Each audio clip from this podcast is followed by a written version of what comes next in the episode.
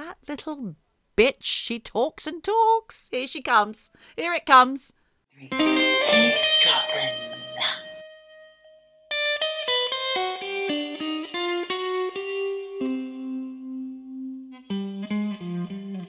Michelle, hello. Hi, how are you? I'm okay, but I just have to acknowledge that we are currently in mourning. You'll be hearing this a week after, but right now the UK is in mourning because we lost the Queen. Her Majesty the Queen, who was the longest reigning monarch, and you'll know this because it'll be on the news. In fact, her coffin's on the news every day. Everything's on the news. A live stream. People are queuing for six hours to see the coffin, but you can just watch it on the telly. I don't understand. But obviously, it's important to some people, then that's fine. It is important, and you know, I'm not in the UK at this very minute, so I'm not there seeing firsthand all of the drama and all of the tears. In fact, you know, I did speak to Jen. She said she's cried so many tears in the last Oh, few wow. weeks. First for Livy, Olivia Newton John, yes. Yep. R.I.P. then then for Judith Durham. She was the singer of the Seekers. She's gone. She's popped off. My parents will be mm. upset about that, yes. Yep. And then now the Queen. She's very, very upset. Very upset. So And, Michelle, did you know it's not a good time to be 96 years old? Two grandparents of acquaintances and friends have been lost recently at age 96. And I'm talking about the day of and the day before the Queen passed away. The Queen was 96. Now we're all holding our breath for dear old David Attenborough. Oh my God, number 96. He's number 96 as well. but also, maybe it's the 96 club because, you know, isn't there like the 20, 27 club or something? I the don't Rock and know. Roll 27 Club, and now we've got the the new The era. 90 It's the 96 Club. Welcome, by the way, to all you lovely eavesdroppers. You are listening in on Daft Conversations from me, Geordie. And me, Michelle. Hello. Thanks for eavesdropping. Thank you. Thank you for eavesdropping. So, yeah, I was actually away for the weekend when all this was kicking off about Queen. Well, as I said, I'm not in the UK at the moment. I've had a lot of people say, well, what has she done? Yeah, she's the queen, but what's she actually done? Yeah. And actually, I was a bit stumped. I was just saying, well, she's the queen. She's been a great figurehead. I don't know. Have you got a list of things she's done? I'll tell you one thing she's done that I wasn't very happy about, and that was the dismissal of our best Prime Minister in Australia, Gough Whitlam. But I guess Yes. she had a bad representative in Australia, and that was Sir John Kerr. Mm. Was it John Kerr? Is that the right guy? I hope I hope it is him. If not, I'm sorry. Simple Minds guy. I Jim think that was Kerr. the same one. Jim. Yeah. But uh, while I was in Porto, I must say, what a lovely city. I could live there. That's lovely. Mm. With girlfriends, shout out to the Wine O'Clock Club. we were watching TV very briefly between rooftop pool bathing and caipirinha drinking. I'll get you. Well, some of us can have fun sometimes. It's not just you, Michelle. Sometimes others can have fun too. Cocktail club. Cocktail hour anytime. I was watching TV, the news, and it was being dubbed, and I was able to read a woman in the crowd out the front. Not dubbed, it was being, sorry, it was, what's the words underneath called? Subtitled? but this woman said, I could see her saying it and read it as well. It's just going to be really strange now saying Her Majesty the King. you dumb dumb. Oh. Oh dear. I mean, look, that's definitely sorrow brain. She couldn't even think straight. Have you ever been near the Queen? Have you ever seen the Queen or been to Buckingham Palace or anything? no. Never. No. Have you? Have you seen the Queen? Yes, I have. Have you met the Queen? Oh my God, have you met the I've Queen? been in the in the Queen's presence. Yes, very close as well. I have to say, but it was in 1988 in Australia, outside. Oh my God, you were, were you one of the kids on the side of the road waving the flag? no, flags? I wasn't on the side of the No. road. I was at the new Parliament House opening with the tent embassy people who are the Indigenous Australians who had set up their own tent embassy out the front of the Parliament House in Australia all along because they were being ignored. Their needs, their requirements, and their civil liberties were being ignored by the Australian Yep. government. So I went with those First Nations representatives and stood outside. Well, we had our own place. We were allocated a place, and we all said things mm. like Aboriginal land always was, always will be, and things like that. Saw the Queen come down the stairs. As she walked past, we had to sit down and turn our backs. So I turned my back on the Queen. Oh my God, you bitch. You're going to burn in hell. to be but fair- not because, do you know what? It, it's And Bob. Aboriginal land rights. Bob And the- Bob Hawke oh. was there as well. Hawkeye. All right. But you know what? The tide has turned. I have noticed. I mean, I don't live in Australia anymore. I don't know, but there was the Barunga statement, which was handed to the PM at the time, Bob Hawke, by the First Nations hmm. representatives, which is two bark paintings. Have you heard about this? I didn't know. I've only just found out. It was written on them as the statement calling for Aboriginal self management, a national system of land rights, compensation for loss of land, and respect for Aboriginal identity, to discrimination, the granting of full civil, economic, and cultural rights, and other things. And this is now held in the art collection at Parliament House. My sister's kids, they every day have to acknowledge the you know the true owners of the land. Good. That's just part of their I'm school so assembly happy. and whatever. So you know, like really, the tide has turned in Australia for all Yeah. this. There's a lot to make up for. But speaking of Australia, I had a message from an eavesdropper who actually happens to be Neil the scientist's wife. Hello, Mrs. Scientist.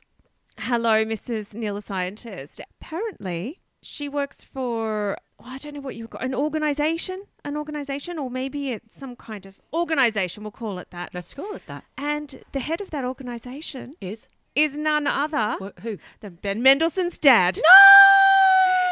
Yes. So we are like three degrees away from Ben Mendelsohn. Oh. And I said, listen, if you see him, tell him he needs to be an eavesdropper. Yes. Uh, Fake Ben even gave us a shout out Yes. on the 100th birthday. He did. I wonder when we can get the real Ben, but until then, we'll make do with fake Ben, who is now a proper eavesdropper, by the way. My brother Aaron Gron is now listening and loving every minute. Drinking those brown lemonades while he's listening. cracking a brownie. I don't know if that's the right expression, actually. I think I have to take that back. A brownie is only one bit more than a, a brown eye. Interesting. but let me just say hello to a few new eavesdroppers. Hmm. We've got some shout outs. Short arts. Shout out. Shout out. You're getting a- shout out. You're getting a short art. We've got in New York City, we've got Lisa G and hopefully her entire family, including Nick and Jaya and Hudson, but maybe not, the children. Maybe they can listen to Eavesdropping Light over on Patreon Yes. without the swearing. Without the swear. Sans swearing. I've got to tell you, it was fucking hard. but we did Oh, it. you fucking bitch. no, we did it. We've also got in New York City Suzanne, who is a lovely listener over there. And in North London, there's possibly Tom Cullinan, who is a musician of all things and carpenter and an old friend of mine, actually. And he has indicated that he possibly listens. I'm not sure. Oh. But I know someone who does listen in Camberwell. We've got Ray, Mr. Ray. No. Who oh. is Oh. the man who gave you your little bitch moniker. He did. He's the one who dubbed you little bitch. He coined the phrase little bitch. What a man. what a mouth. I can tell you why. It's because we were waiting a very long time in the car outside your flat for you to join us for a trip to IKEA in Croydon. yeah, but what was what was taking me so long? You probably had to fix your hair and makeup. I don't know. He said, Where is that little bitch? Actually, to be fair, I am late for everything. No. I got in trouble about that from my uh, my other half. He said, Oh, what have you done? "Well, I, you know, I am late for things, and it's not intentional." But he says it's very, very rude, and it's Yes. very I agree. disrespectful to other people's time. So I agree with that. I a 100% agree with those words. I try. I try to be on time. Well, what's slowing you down? Just life. My brain slows me down. I don't know. I feel like I'm so fast that I'm slow. Does that make sense? It doesn't. Look at your face. nice try. Sorry. so I just want to give one more shout out, and it's to the king of podcasts, podcasters. Oh. The reason why we have jingles, and I'm sorry, Adam Buxton, for ripping you off, but it's Adam Buxton.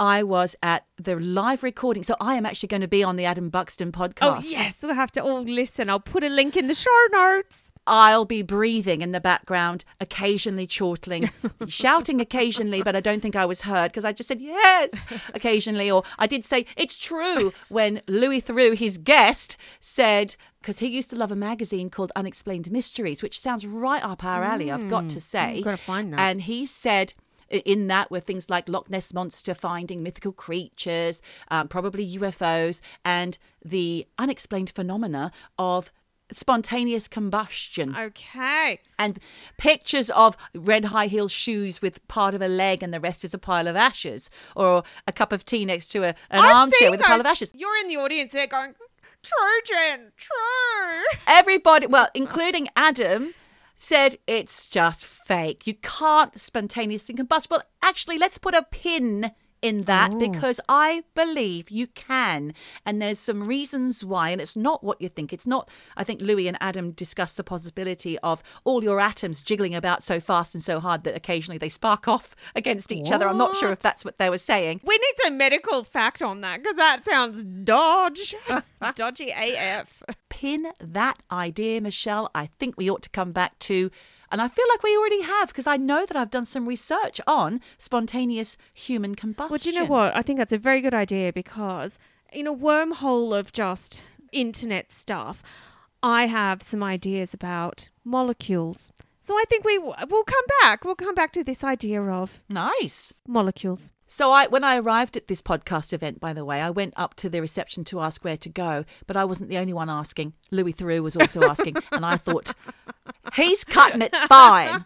It was like ten minutes before the show started, so just so you know, not a lot of prep. He was the guest on He was the guest. Adam Yeah. Buxton's live podcast. Yes, they're old friends. They all went to school together. Adam Buxton, Joe Cornish, and Louis Theroux. All very successful in their own rights. It was lovely. The camaraderie and the rapport between the two men was lovely.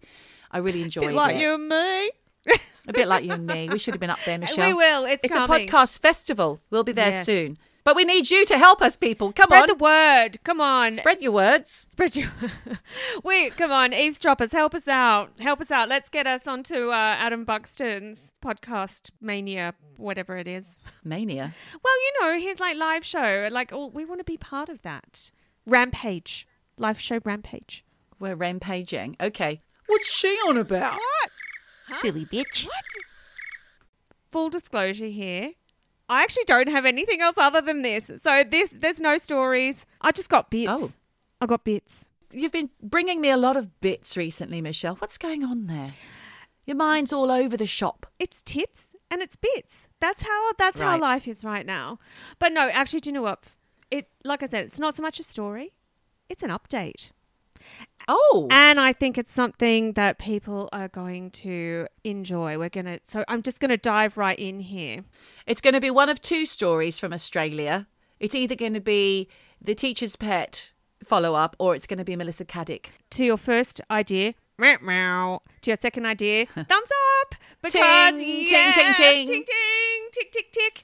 As you know, on this podcast, we are a little bit obsessed with an Australian fraudster called Melissa Caddick. So back in March last year, season two, episode eleven, on this very podcast, Well done. I know, I know. Show note, Shelley. Uh, so we did a mini deep dive into the missing presumed dead con woman. And it was a crazy ride of twists and turns that saw not only loads of her friends and even her family get ripped off to the tune of more than 30 million Australian dollars.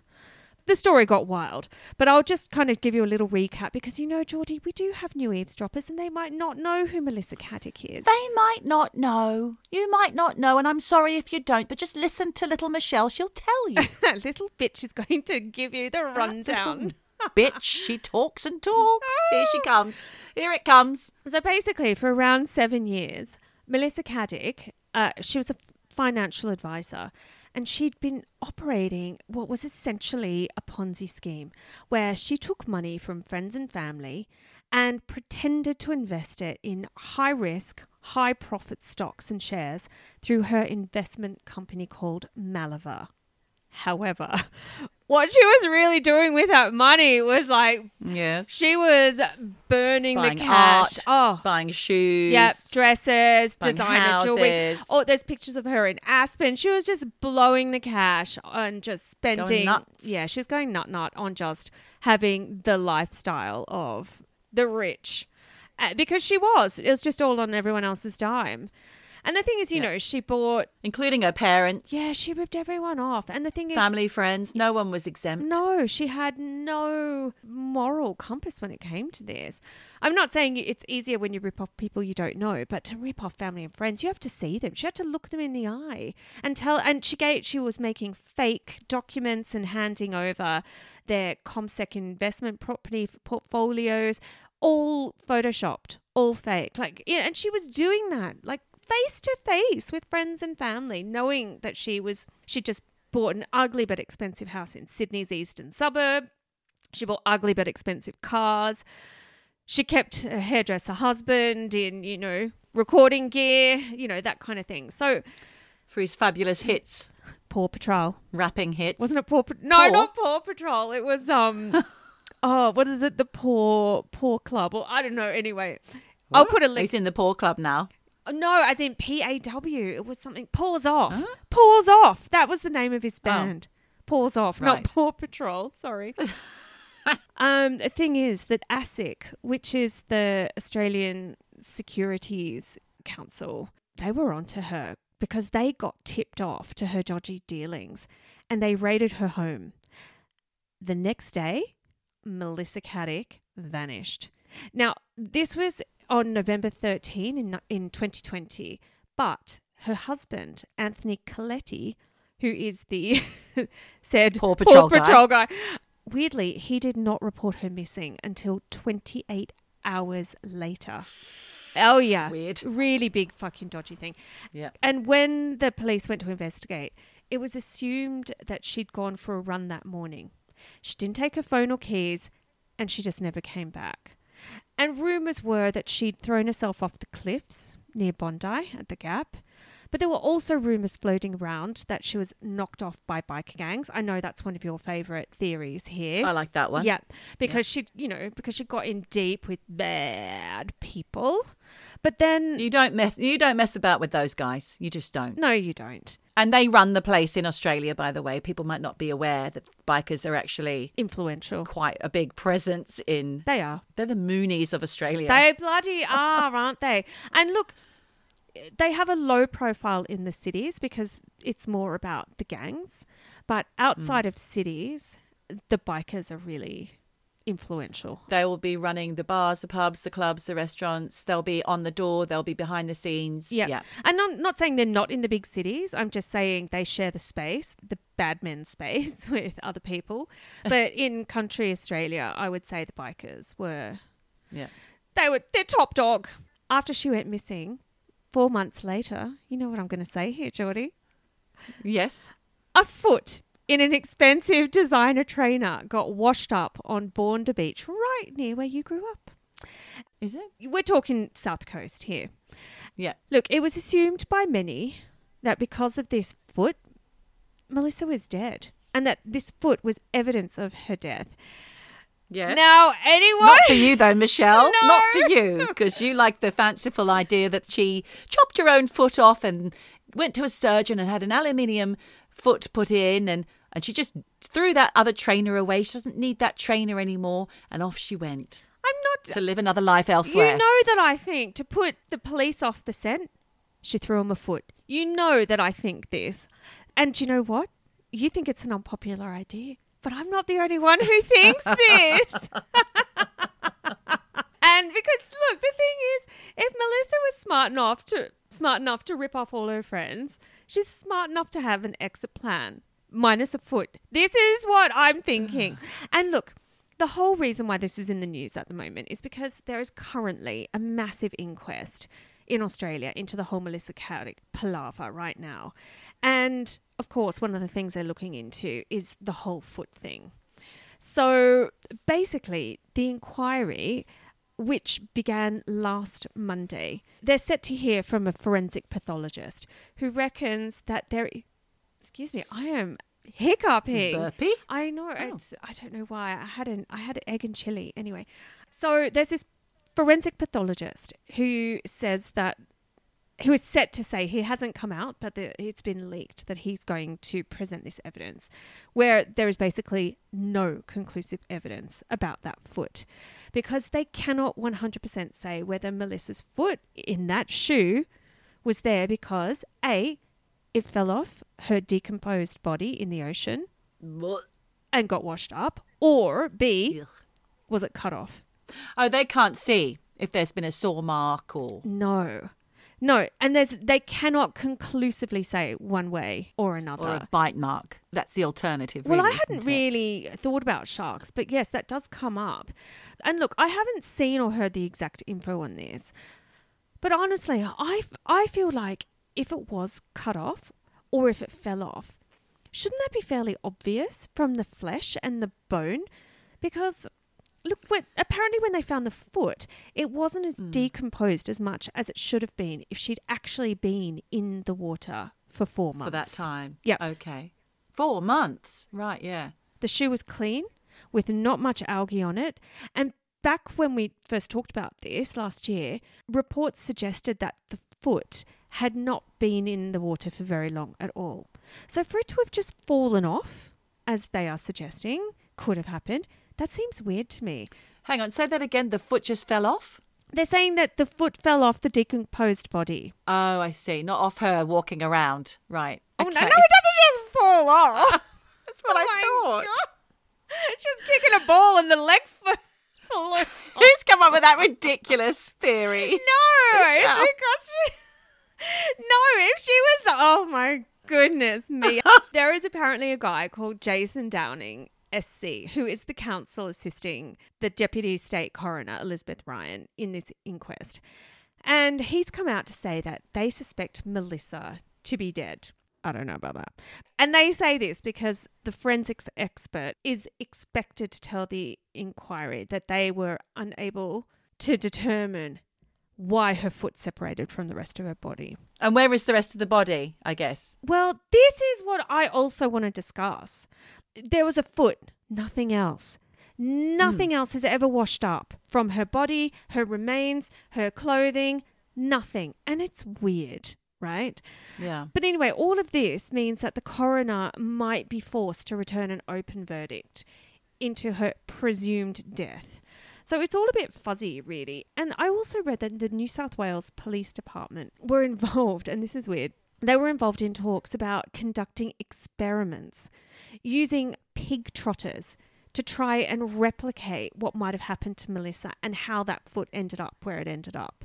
So essentially, the police were planning to do this experiment where they would throw dead pigs wearing running shoes on their trotters and fit it, and like the pigs would be fitted with trackers. They were going to throw it into the ocean. Wait four months. Yeah, from the gap. They were going to probably chuck them off at the gap in, near Bondi. Yeah. Put trackers in them. Yes, but the reason was, and I was surprised by this, they were going to do this to try and determine shark behavior. Uh-huh. Because and that shocked me because even though you had mentioned that I hadn't really read much about sharks, but because there hasn't really been that much talk about Melissa being eaten by a shark. But I guess it's a possibility for sure. I just assumed she would have been eaten by fishes and sharks anyway. And there's so many sharks often in those waters around Mm. Bondi Yeah, I guess. and all the way down the south coast. I happen to know that it's a marine park. So Yeah. there's tons of fishes. They've all come back. Yeah, Fishes. Fish, I meant to say. little fishies and sharks. No, it's true. I mean, Australia is notorious for having sharks, mainly on the west coast, but on the east coast too. But you know, the talk is mainly that she threw herself off a cliff. Uh, so what they wanted to do was experiment with these pigs to see. I thought how long it would take for a body to float from Sydney to the south coast, and also to, to determine the level of decomposition. But apparently, I think this experiment was just mooted.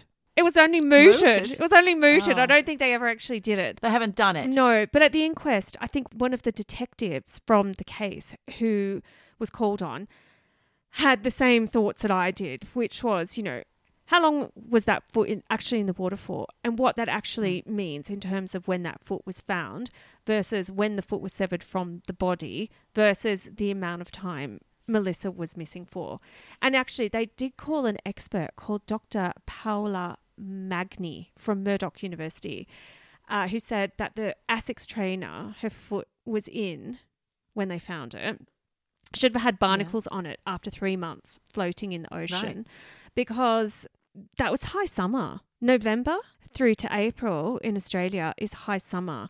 High water Ah. temperatures. Water is full of plankton, full of little creatures, and it's active and warm. And this woman, Dr. Paola, she apparently told the Daily Telegraph that she says she would have expected something on the shoe, but it was a clean shoe. Mm.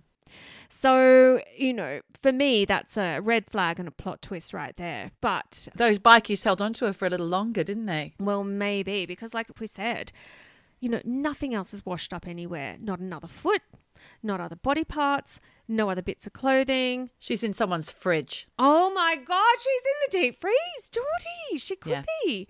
The other question is is she actually dead? Or is she in Yes, uh, Bermuda sucking back cocktails, hobbling around on a bionic foot?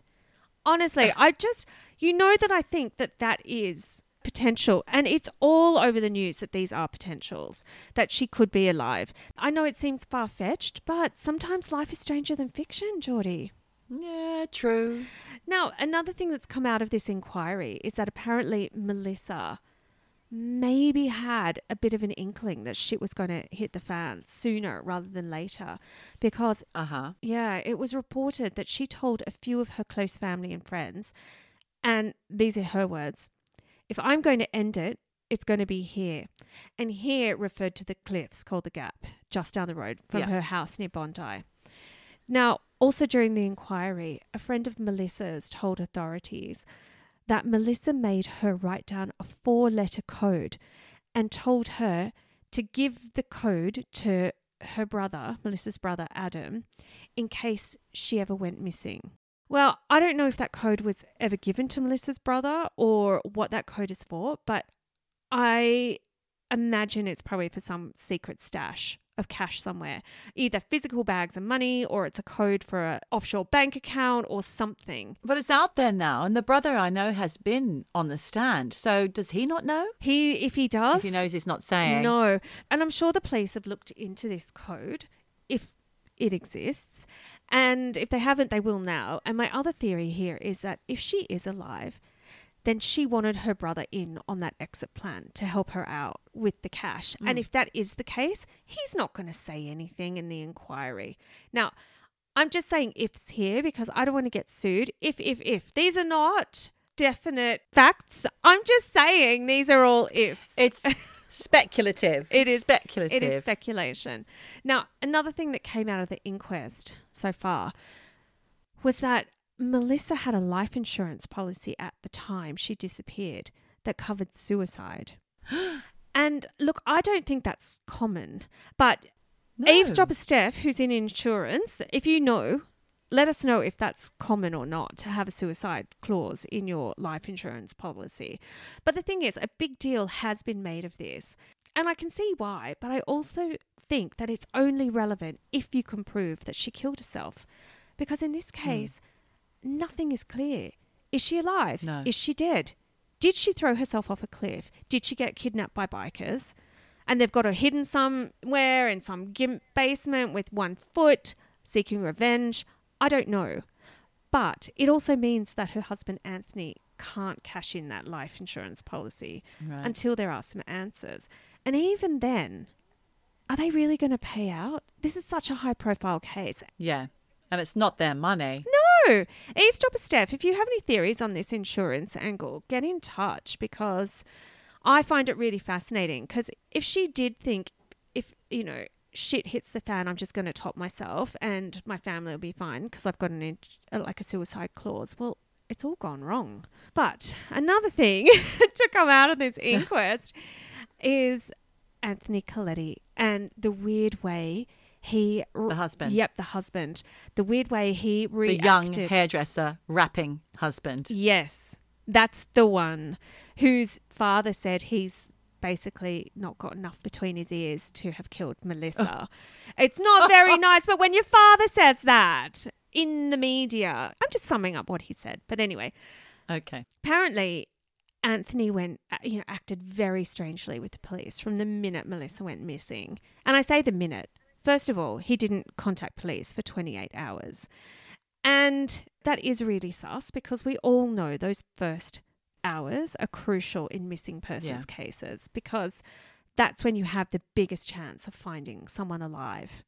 Well, mm-hmm. Anthony spent more than a day before he reported her missing, which instantly led, of course, police to consider that Anthony was either A, her murderer, or B, involved in her disappearance, or C, was involved in helping her to escape. And all of this Yeah. came to light at the inquest because a police officer called Detective Sergeant Michael Keener, who was first on the scene after Anthony called the police to report her missing, he was the one that said Anthony had this weird behavior and raised the alarm bells because it was his behavior that suggested to the police that he was in on hiding her or whatever. And I've Yeah. seen some of the footage and it's really weird. He answers the door to the police when he first has reported her missing and he's like, "Oh, hi. Yeah, how you going?" Big smiles. "Hiya. Come on in." He's easy breezy and Yeah. look, his wife, A, has just gone missing. B, got raided the day before, what, two days before, was facing Yeah. bankruptcy, jail, and God knows what other trauma, you know, prison life has in store. So he is acting strangely.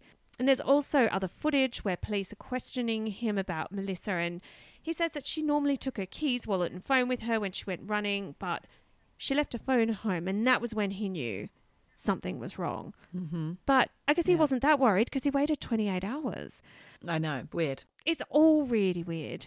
But the thing is, even though he was a suspect initially and thought of as potentially having murdered her, after about three days, the police dismissed that idea. However, they do say that he could have been involved in helping her to go into hiding. So he still has that hanging over his head. And another thing that's come out of the inquiry is that when it came to the initial police search for Melissa, no CCTV footage was collected or properly looked at within that quick time frame after Anthony reported her missing.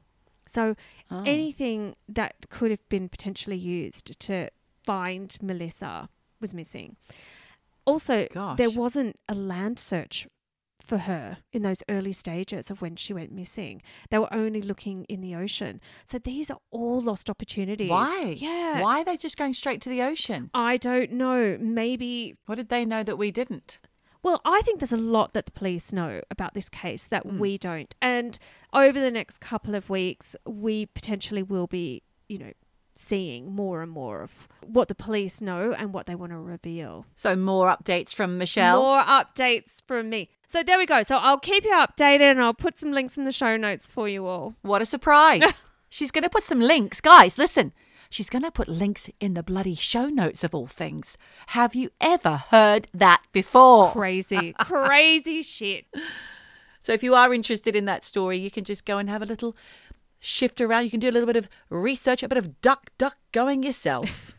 Real life. Real life. True crime.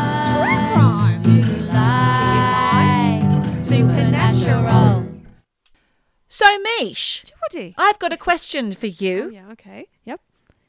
Would you like to live in a house that was the scene of a murder? like to live there? I don't know. I don't know. Would a- would anybody actually like to live in a murder house? Or would you like to? Oh, God, you know what? It's a loaded question because I feel like I'm I'm a bit sale the century or whatever. Like if the price is right, maybe I would consider it. I don't know. Well, the price would probably be right, wouldn't it? It would be slashed. Forgive the metaphor, but it would be slash cut prices, oh, Jesus. slash down, half price or whatever. Oh, but do you know what? In the abstract, it sounds like, oh, yeah.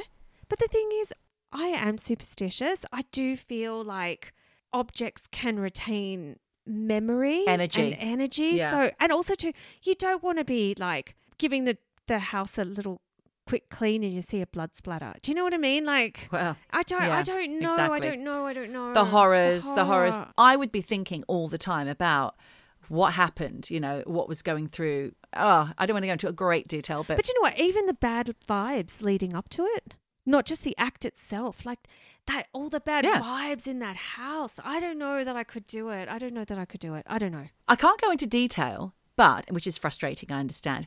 But there is a family home in my husband's family that was the scene of a murder. What the fuck? And it was right before we were trying to sell the house. There was some people renting from it, and the husband murdered the wife and then went on the run. Oh my god. And that's all I'm going to say because it's a bit too close to home. But the reason why I'm asking you this question right now, Michelle, is because there's a new TV show that I watched the other day for my sins, and it's called Murder House Flip. no. Oh Yes, my god. it's a home. It's, it's a home renovation show, No. and the host, yes, the hosts redecorate homes, which were the sites of famous and usually quite gory murders. Oh my god. What? Yeah. So it's an home interiors show. Yes, a bit like changing rooms or five minute makeover, but it's Murder House Flip. And here we have a blood splattered wall. What we recommend is a little little bit of Ajax and a lick of paint. Something like that. Are that. you joking? Oh my god. I'm not joking. Knock it's a TV that show. fucking house down. I no. Well- do you know what I say? Oh, maybe, maybe. No, if it comes. You can't. Oh, I don't know. There's so many murders, though, Michelle. You can't knock them all down. And as you'll go on to find out, some of them are actually revered for what has Oh. happened historically. Let me tell you about it. So, for example, basically, the people who tend to buy these houses feel, just like you and I just said, that there's going to be some bad juju in the air and they mm. kind of need to get rid of the bad en- energy. And that's why they call these hosts in to give, also get a free makeover, let's face it. But why would they buy it in the first place? That was my question to you before. Well, cut prices. They're going to be slashed, like I said, or the murder wasn't disclosed.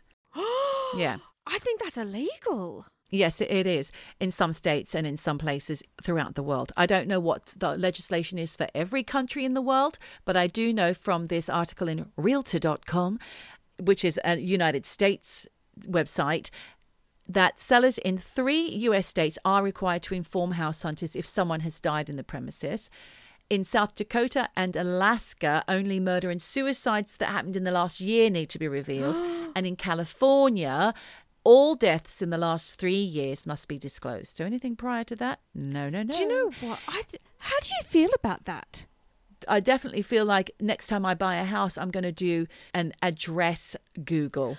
I would say that is a very good idea because I don't think that that's enough. I don't think one year, No. three years. I like if somebody got brutally murdered. I want to, and it was five, ten years ago. I still want to fucking know about it. I do. Yeah, I do too. I would want to know. In the UK, under the Consumer Protection from Unfair Trade regulations, property vendors are obliged to, to declare any information that can decrease the value of the property or affect its enjoyment. That's actually word for word the rules. And among other things, this includes murder and suicides in the property. I know this for a fact because I've had friends who have tried to sell their place and they've got dodgy neighbors. Or oh, that comes under that. yes, and that right. comes under they have to disclose to potential buyers whether or not they have nuisance neighbors. Yes, of course you want to know about a nuisance neighbor, but that's kind of fucking small fry compared to somebody who got chopped Murders. up and hidden under the floorboards. True. I, actually, I know a guy who moved into the now gone. It's called the Heygate Estate. It's where they used to film a lot of the crime dramas. It was a big looming housing estate near Elephant and Castle in London, and this guy got his flat.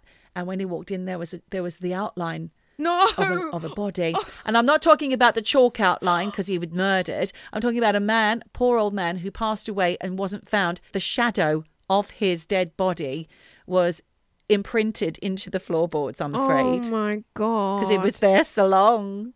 So, in, and also in Australia, I've got some info as well. New South Wales in Australia, agents are now obliged to disclose the history of a property should it be stigmatised, although the law can differ from state to state. And in Victoria, agents are only required to tell prospective buyers if they ask. That was from the Herald Sun, that info. Do you know who I think we should be asking all about this? Hazel, the psychic real estate agent. That's right. So Hazel, get in touch. We want to know. So back to the US. These murder homes are typically discounted, Michelle, which is what makes them such an attractive prospect to mm. first time buyers, possibly. About 10 to 15%, according to real estate appraiser Aurel Anderson, who valued the O.J. Simpson and JonBenét Ramsey residences. And yes, people live in those houses. Do you know what though? Ten to fifteen percent. Fuck that shit. Not enough. No way. Not enough. I want 50. No. I want 50 or more off. That's what I'm I saying. want 90. yeah. If the crime involved a celebrity or extremely gruesome and covered nightly on the news murder, the discount could be up to 50%, Michelle. So you would imagine that JonBenét would have been quite reduced. Because you'll have rubberneckers, won't you? Well, yes, you have rubberneckers, but it could also go the other way. Somebody who really gets their rocks off on knowing they live in a murder Exactly. house, they might even go above the odds. They might bid more on that auction house. So, because they want it. Well, here's an example. The seven bedroom mansion where 39 identically dressed and Lego Man hairstyled devotees of the Heaven's Gate cult. Oh, okay. Do you remember they were all wearing like little tracky da- tracksuits, and mm. if men and women had their hair cut in this little Lego Man bowl cut? Yeah. Well, they all killed themselves in 1997, which was the upshot of the. That was basically what they were always planning to do. They were trying to reach what they believed was an alien spacecraft. Like once they had died, that's what's going to happen to them. That's what they were told. Yeah. But this house where they all died was worth $1.6 million, but sold in 1999, which is only a few years later, for 668000 Would you want to live in that house, though? That's a lot of dead, dead juju, bad juju. A lot of dead juju. Mm. So, Arel Anderson, who I mentioned earlier, who appraised. He also appraised that property. He says it's the scale of the tragedy, but also due to the bodies that had been lying there for days. There was a stench of decomposition, No. which just, these are his words, just permeated the walls of the structure. Couldn't get it out. They were lying there for ages. That's when you get a fucking bulldozer and you raise that shit to the ground. Oh, man. Yes, please. But as I indicated to you earlier, Michelle, it is different in famously spooky places like the French Quarter in New Orleans. This kind of history often increases the value as it did for mm. a building with five luxury apartments in it. Yeah. Which used to be known as the Sultan's Mansion, which they say is haunted. Most photographed property in New Orleans, this one. The story is you've probably not heard it. No. The story is that the brother of a Turkish sultan, and this is mid 19th century, rented out the property, and it's also known as the Gardet Le Pretre mansion. This uh, sultan's brother moved in, and one day a resident in the French Quarter was walking along Dauphine Street when he spotted blood seeping, allegedly, from the mansion's door down the steps and onto the sidewalk or the pavement A lot of blood. a lot of blood. The police were immediately called in, and once they got inside the Sultan's palace, as it was known, they were greeted by a horrific scene.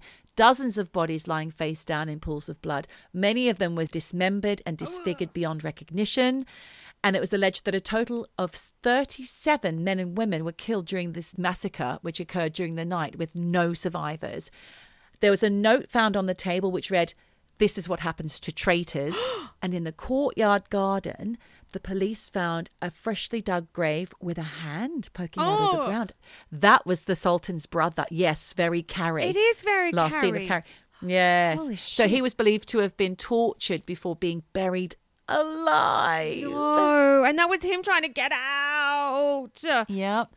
So apparently, the story behind it was the brother of the Sultan was a traitor. So the Sultan arranged for him to be hidden in the US, but one of his aides betrayed him and revealed his whereabouts to the Turkish government. Mm. Now, the current owner believes that the massacre was pure urban legend, Right. but that person does believe that it's haunted because keys to the apartments will often disappear, and tenants have reported dark shadows and disembodied voices of women in the middle of the night. Plus, phantom music can be heard throughout the house, and the source is never found. Okay, let me ask you this question. Do you think the time frame of the murder matters? So if it was a murder from 300 years ago, would you go, fuck it, I'm not buying that house? Or you go, it's 300 years, I don't care. Or if it was 15 years ago, 20 years ago, I, I would be concerned. I would be concerned about ghosts, even though I mm-hmm. don't necessarily believe in them. I would be concerned about, like we've said before, the energy, like the mm. stone tape theories, mm. the energy that it's been soaked up. You know what? Just knowing about it, it would be replaying in my head. I'd be going into detail about what exactly was experienced by every person involved. I'd go there. Early on in the podcast, we you know we did talk about ghost stories, and I just remember these girls in Sydney who were sharing a house, and they were almost raped by a ghost. And the thing is, that wasn't a new ghost. This was an old ghost. So the thing is. And I don't mean old as in old man ghost. I mean, this was a ghost that had been there for a long time. So, centuries, decades doesn't really matter. It is about the energy, No. isn't it? Bad juju energy. Exactly. Exactly. What about this energy? There's another one in New Orleans, right? Another uh, house where horrible things had happened. It's the La Laurie mansion. This mansion was the basis of the Coven season of American Horror Story. I haven't seen it, so I mm, don't know. Either. It was owned by a lady called Delphine Lalaurie, who was a wicked socialite. And when the house burnt down in 1834, the firefighters attending the blaze allegedly discovered more than a dozen slaves chained and caged in the attic who'd been viciously tortured. Oh my god. Okay, well this brings me to another theory. If you burn down the house, do you burn down the memory of what happened there? And are the ghosts eradicated or because it was on that site, does Mm. the energy still linger? I think bulldoze it down, burn it down, should be fine. Dig up the bodies from the grave. You think about like, you know, sites of war and people say they can feel the the dead hmm. soldiers. Well, that's not in any kind of structure. That's just in the land. Hold that thought, Michelle, because I've got something I'm going to come to in a minute. Because somebody did buy that house, the La Laurie Mansion in New Orleans. Jay Monroe, who is the CEO of a satellite service provider called Globalstar, so quite famous, and he lived there for about six years with his wife and two children. But he said the worst thing about living there was the hundreds of people turning up every night, looking up into their house and telling ghost stories. So in 2006, he sold the mansion to actor Nicolas Cage Ooh. for top dollar. Yeah. Uh, I think it was about 3.45 million. So, because he didn't care, he wanted that house. But then things went bad for Nicolas Cage, as you may know by some of his movie choices. Geordie. no, it did go wrong for him. Mm. Unlike Ben Mendelsohn, who we joke about, he's got a great career. Nicolas Cage was up there and then went down there. Mm. He's admitted to taking loads of shit films because he wasn't good with managing his money. Yeah, right.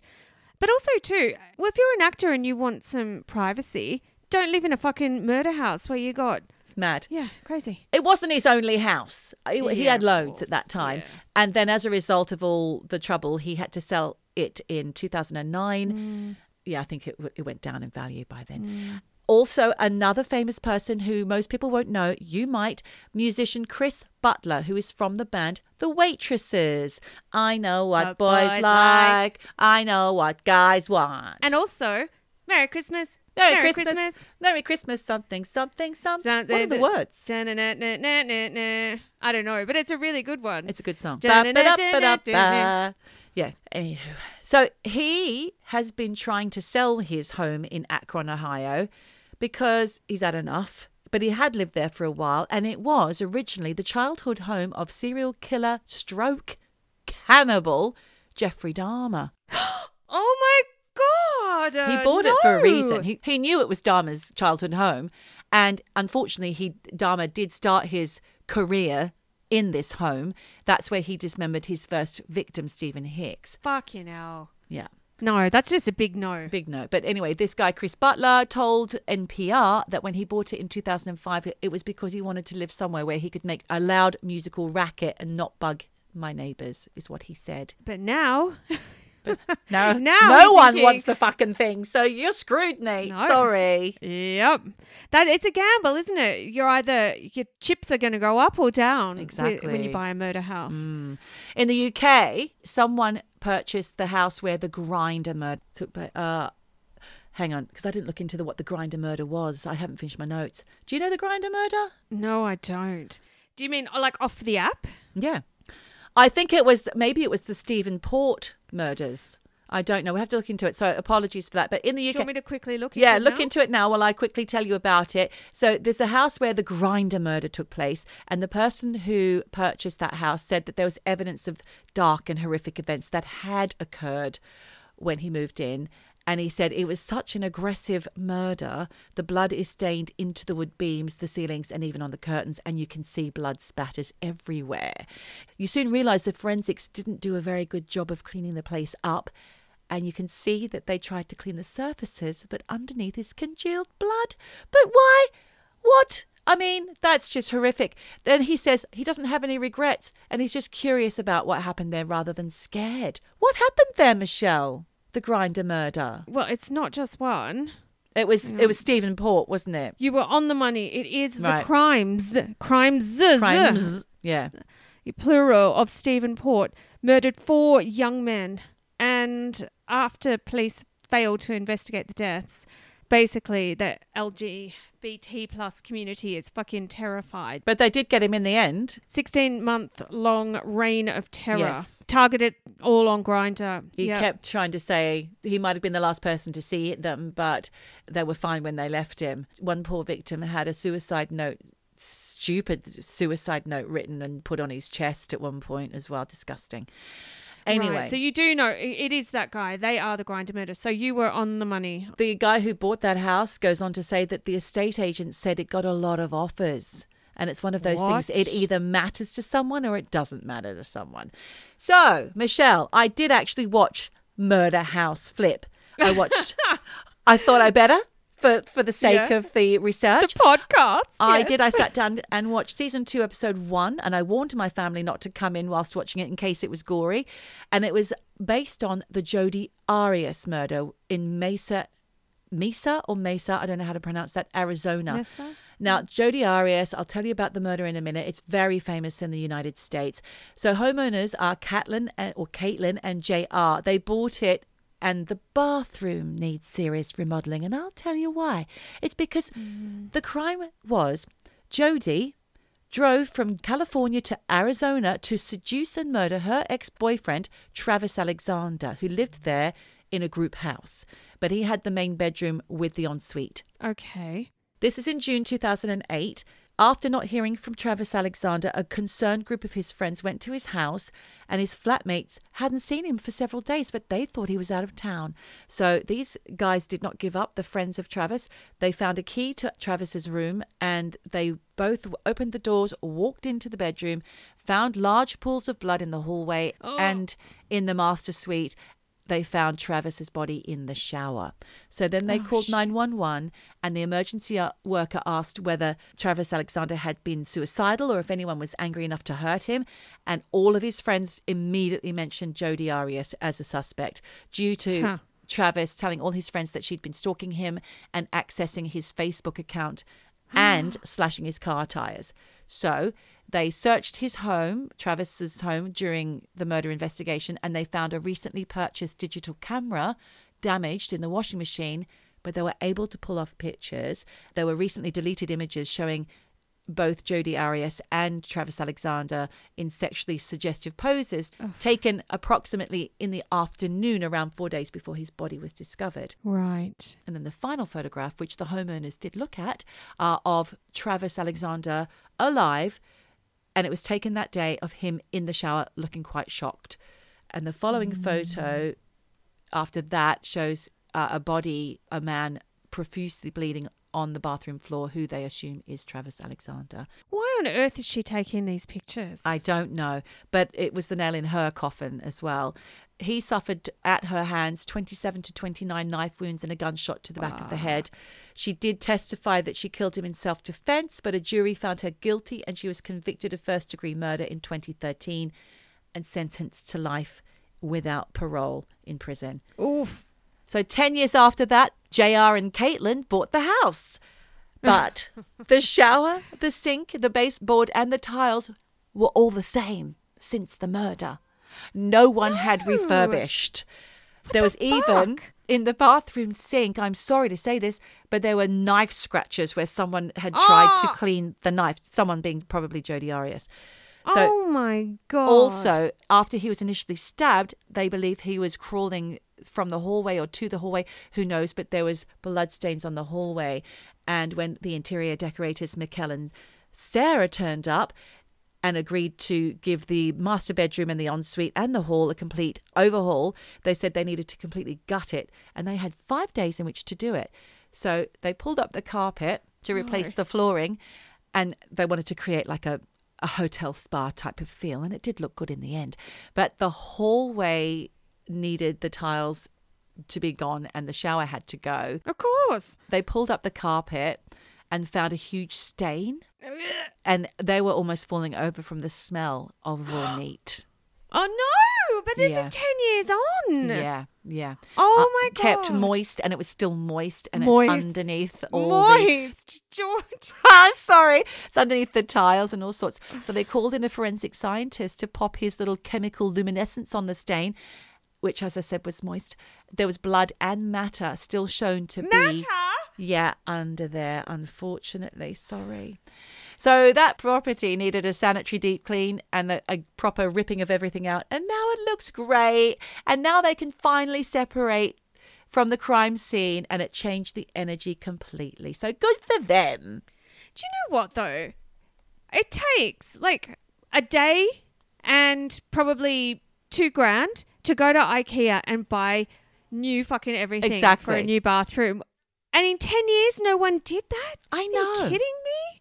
Like Who still lives even if it's the cheapest shit, you just get that out. Get that stuff out. Unbelievable. People are outrageous. So you mentioned earlier, Michelle, just bulldozer that house down. And you know what? Some murder houses are just a constant reminder to the community where they were committed mm. and needed to be demolished to erase the echoes of the trauma. And two properties in the UK that I found out about that that happened to were the Soham property where Ian Huntley killed the schoolgirls Jessica Chapman and Holly Wells. That was knocked down, as was Fred and Rose West's Gloucester House of Horrors, where they kept. Yeah. Uh, I mean, I don't want to go into what they did in there. It's absolutely No. disgusting, including their own children. I'll put a link in the show notes. You can do your own reading. We may visit. We may visit this in a future episode. I doubt it.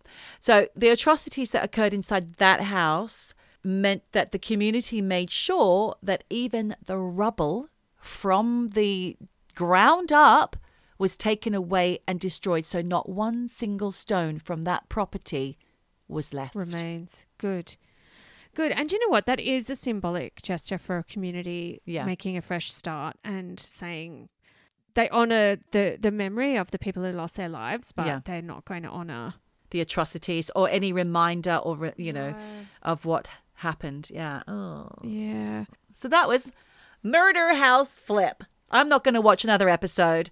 I actually quickly switched and now I'm watching Game of Thrones, the prequel, House of Dragons, with Doctor Who oh. and Rhys Ifans and Paddy Considine, who I adore.